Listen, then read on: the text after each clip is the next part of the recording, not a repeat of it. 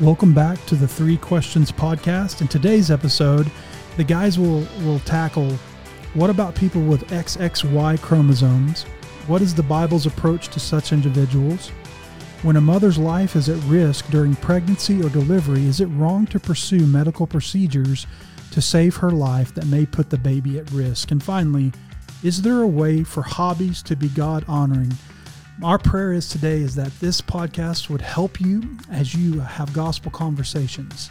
So let's not delay any farther. Here's today's episode. Welcome to the Three Questions Podcast. We take questions from our church family and others and do our best to answer them from a biblical worldview. All of us here get the, the privilege to serve the Lord's Church at Southern Hills Baptist Church here in Oklahoma City. Doug Melton is our lead pastor. Randy Woodall is back today. Yay! Yay. Um, and Randy is our pastor of missions and evangelism.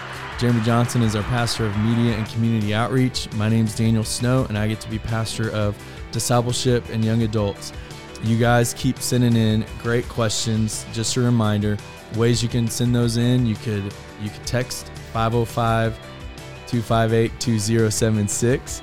You could email three questions podcast at myshbc.com, and that's with the number three.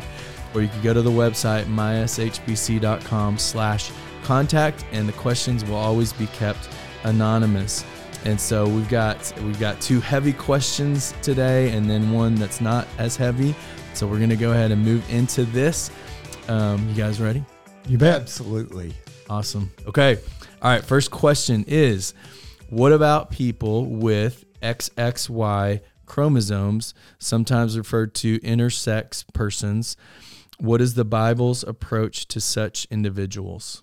And boy, I guys, we always speak individually. We don't speak on behalf of one another, but I, I just would want to start by speaking on behalf of the three of us that our heart does always go out. Yeah. That we understand we are dealing with these are real life Mhm. folks that that um, that sometimes this happens to, and it does remind us that we live in a broken world. Yeah, and and with that, okay, so so I know we say this so many times, and hopefully that's helpful, but but we do we we can't help but go back to Genesis three and know that we live in a broken world where things break, and that that goes all the way down to the very chromosome level.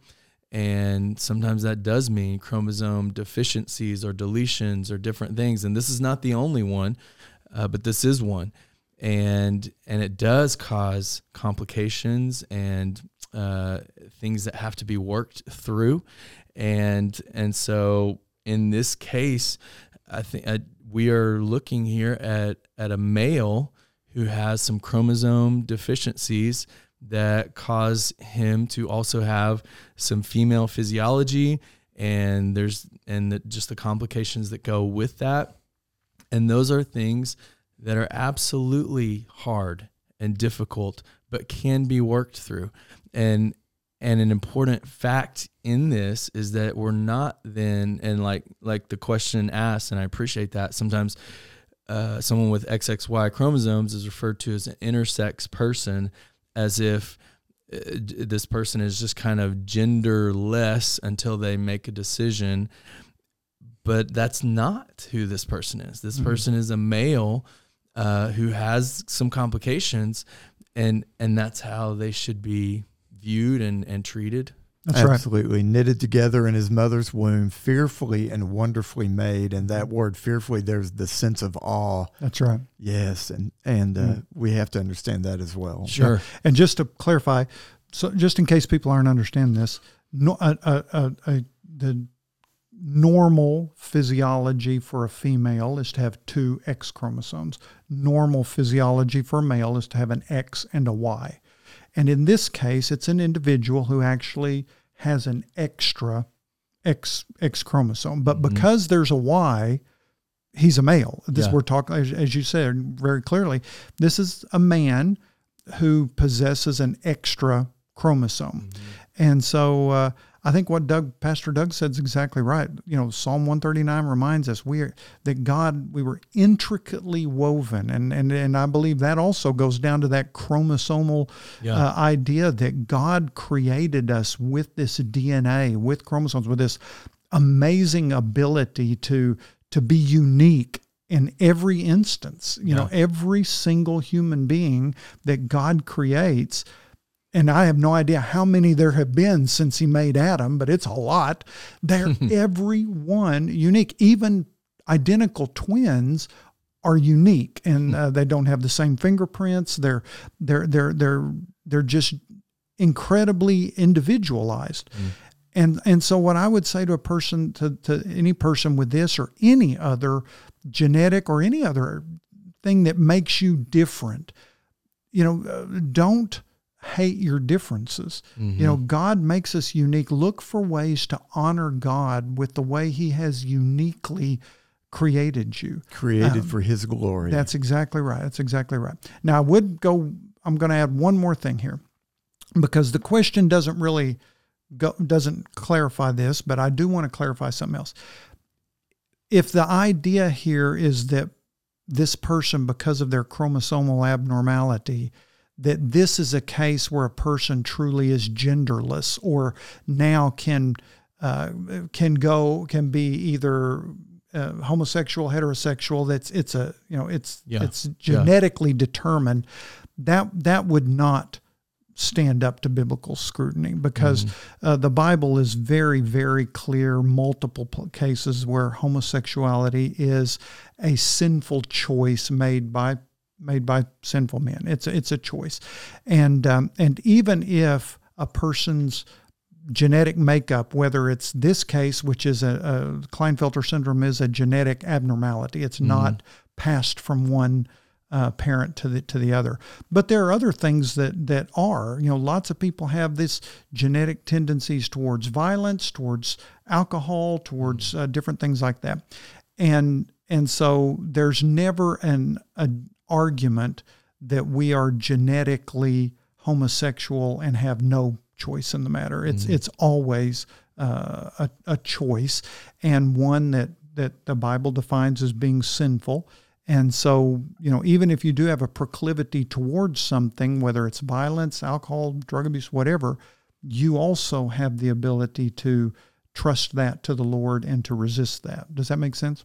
Absolutely, absolutely. And uh, guys, please know that the scripture says man looks at the outside, God looks at the heart. We always need to remember the soul of this individual. God desires the soul of that person. He desires for that person to live for his glory. And we are all broken. We are Mhm. all uh, sinful. We have that sinful nature and uh, and God desires for us to trust Him to save that individual, uh, just like He saved us, and, That's right. Yeah. and that's what that's what we aim for. Right. for. Right. Just like everyone, this is someone that we should we should love and we should reach out to with with grace and truth, um, and and walk alongside. And so it's really good. Okay. All right. Uh, next question is when a mother's life is at risk during pregnancy or delivery, is it wrong to pursue medical procedures to save her life that may put the baby at risk? And I'm going to lean heavily here on uh, Dr. Mohler, Albert Mohler, and some things he's written in this regard because I, I think they're really helpful and clarifying and and accurate biblically. Um, and those things being this, we should never actively pursue taking a baby's life through medical procedures, whether those be surgical or chemical. Um, so we should never actively pursue that. In other words, the abortion of her unborn child cannot be the intended result. Um, the intended result. And now, however, in some rare and tragic circumstances that are real, real life circumstances, um, a mother might require a medical procedure to save her life that would as a secondary effect, terminate the life of her unborn child. Um, and so now we're getting into the issue of secondary effect, primary and secondary effect. And and yes, um, those in in moral theory based on scripture, there is a clearly established difference between primary and secondary effect. And so so so this would be one of those instances. Absolutely. And and guys, every time uh, any of us if ever have a surgery, they're going to explain to you there is a primary and secondary effect at work here. Mm-hmm. Our primary intention in doing this surgery is to remove that appendix Yeah. because it's got to come out. If it doesn't and it's ruptured, then you could die. Right. The secondary effect of any surgery is You die. you could die. Yeah. You could die on the table. That's not our intention. Mm-hmm. And and in this, what what I'm hearing Daniel say, and, and borrowing from Dr. Mohler, is the intention that we're going into here in helping this mother is we're trying to save your life. We don't want to harm the baby in any way. We're trying to save your life, but we have to go into it with the understanding this could have a secondary have effect. a secondary effect of, of hurting the baby. That's Yeah. right. And and as we talked about a little bit before we got went on the air here, this is not a unique situation. Firefighters, police officers, sure. uh, you know, armed forces, armed services folks, Mhm. they have to make these kinds of decisions all the time where there are multiple people whose lives are at risk, but their ability to to, to actively try to reach or save or You protect can't be in two places at one time. exactly it, it it and so um, you know none of us would ever want to have to be in that position even though lots of people are in that position on a regular basis because of their job but uh, but I think we've kind of established here very clearly that ev- we we know scripture tells us every child is a gift from God from the time it's Mhm. conceived until that child dies at whatever point Right. whether that's pre-birth or post-birth, you know, whenever that, that child is still a gift, and we thank the we thank the Lord for that gift, no matter how long our child gets gets to live, and remembering that just like my life, that or the mother's life, that child's life is in is in the Lord's hands as well, Mhm. and so we, uh, you know, in, would encourage mother to make a choice that hopefully uh, it addresses the life of both, knowing that both lives are precious Right. to the Lord. Right. And and the the guys, our our listeners, what we're trying to make sure we say here is that the primary intention, the primary effect, has always got to be one of righteousness. Yeah, absolutely. That the the primary, just like you said, the primary effect that we're going for has to be a righteous intention, a righteous uh, effort. Um, and and yes, because we live in a broken world, decisions don't always just have one effect, but the primary effect we are going for has to be a righteous one. And so in this case, uh, it is righteous to pursue uh, saving the mother's life. That's, Mhm. that's not evil. That's Right. righteous. Um, so, okay. All right. You Man, guys- these are tough. Thank you for starting us off with the easy ones. That's right. We're going to work our way in today. Yeah, that's exactly right. Just kind of easing us in, and so, but this last one is uh, is not as heavy and is a lot. Uh, I, in my opinion, it's it's a fun thing to think about and talk about. And and boy, you know what, Daniel, we do appreciate both Sure. sides. Man, Yeah. great questions Yeah. that people are asking because they really do deal with people's lives. It's real Right. life stuff. yeah. Yeah. So thank you. Don't stop sending in the hard ones. We might just start spreading them out a little more. but no, seriously, that's awesome that you send them in. Send them next week. I'll be gone. And so if you've got a really tough No, one, put no, that out Randy, next week. no. We're not allowing Randy to be gone anymore. The people have been clamoring for you. Exactly right. Um, third question. Hey, by the way, Randy, you'll have to if you haven't, you'll have to listen to last week's while you were gone. We we had a little fun at your expense, but I know that you would have appreciated it. I'm so- sure I would. The primary intention Yeah. was Well, good. yeah. Absolutely. Was- Secondary effect Secondary effect. May not be good for my ego, right? That's what we're here for. Okay, third question today is Is there a way for hobbies to be God honoring? Everything except golf. Uh, it's hard. Um, yeah, no, I'm teasing. Yeah, we have some wonderful examples, even right here in our church, of that. We've got a group of quilters that meet every Monday, and they have made over I can't even remember what the number is. It's well over a thousand prayer quilts. And so here you have a group of ladies who have a wonderful love of sewing mm-hmm. uh, and quilting, and they've put it to a way that that honors God. We have uh, men in our church that are part of. I think it's the group is called Christian Farmers of America, and they use their woodworking skills to make mm. like walking sticks with yeah. verses on them or with witnessing bracelets, and they give those out at county fairs. And so, absolutely. Uh, you know, we need to understand that uh, the ability to to work, to be handy, to be crafty, that's a gift that God gives us. And all everything we do, whether it's a craft or it's our daily job, we're supposed to do for His glory. That's right. It, it, Paul gives us the example of being a tent maker mm-hmm. in, in, the scripture. And, and I, I fully understand that was not a hobby. yeah. but, but it's helping. A hobby us. that was needed for right. income. That's right. But it does help us understand that something he was doing besides preaching in the synagogue and, and sharing the gospel, he mm-hmm. did use it in that way to enable him to not have to ask anyone. He could go into a town or a village and and and be there be among folks, and he's not having to ask anyone for any help. I'm I'm raising my own support. Yeah, but uh, he was using that for God's mm-hmm. glory to advance the gospel, and so man, absolutely on hobbies. Yeah, and I I think even at the level of um, yes, they can be God honoring, so long as they're obviously not immoral, or so long as they're not becoming your ultimate thing right? Um, or so just, watching Cubs baseball that would.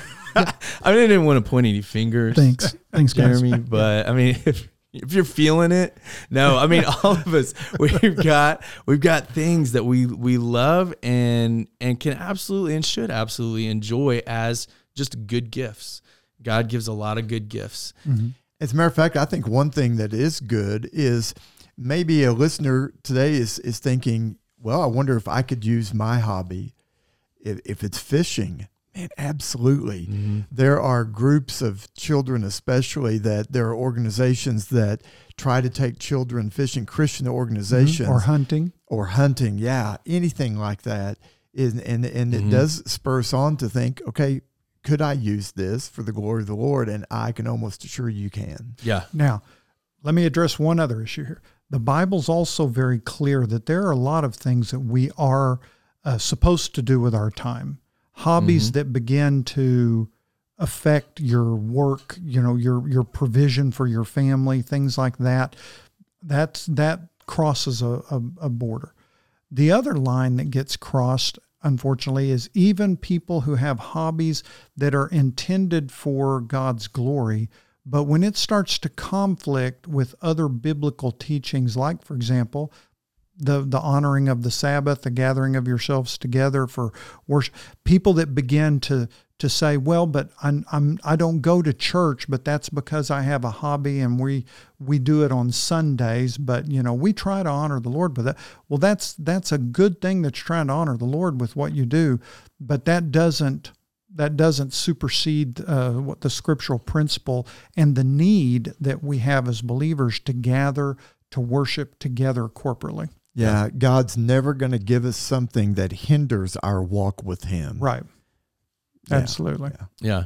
yeah. Um, one pastor uh, put put it real with kind of addressed to a lot of things. When we think about God's good gifts, we should remember the giver gets the glory. That's right. And and so I mean all good things in our life should point us back to the giver, not the gift. And just going, man, this is incredible that I get to enjoy these things and do these things.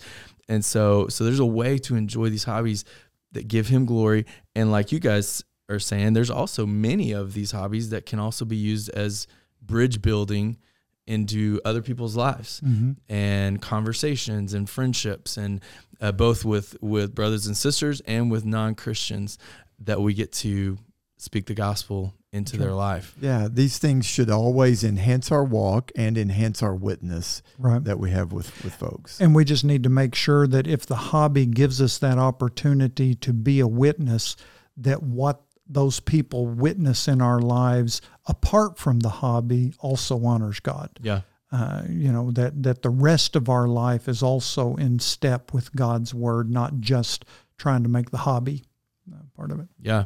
First Corinthians 10:31 so whether you eat or drink or whatever you do which covers a lot I think even hobbies uh, so whether you eat or drink or whatever you do do it all for the glory of God That's good. That's pretty good.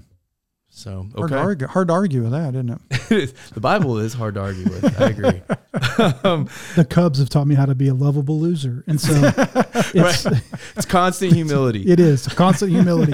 Randy understands he's a he's an OSU fan Boy, so- don't I? wow. Oh, Wow. Again, again to Iowa State. Come on, Cowboys. What's the deal with Ames, Iowa? man it was going so good It was going was. so well. We're looking very There's promising. still a lot of season I was left. I agree. And I want I I really I'm a sooner that I really I like for you guys to do good as long as it doesn't mess us up. I truly appreciate that. I wish I could I reciprocate you that are feeling not I toward the know you don't I, do that. I know. That's I'm Daniel's hobby yeah. right there. Just don't screw up our season. That's right. Don't mess it up for us. All right.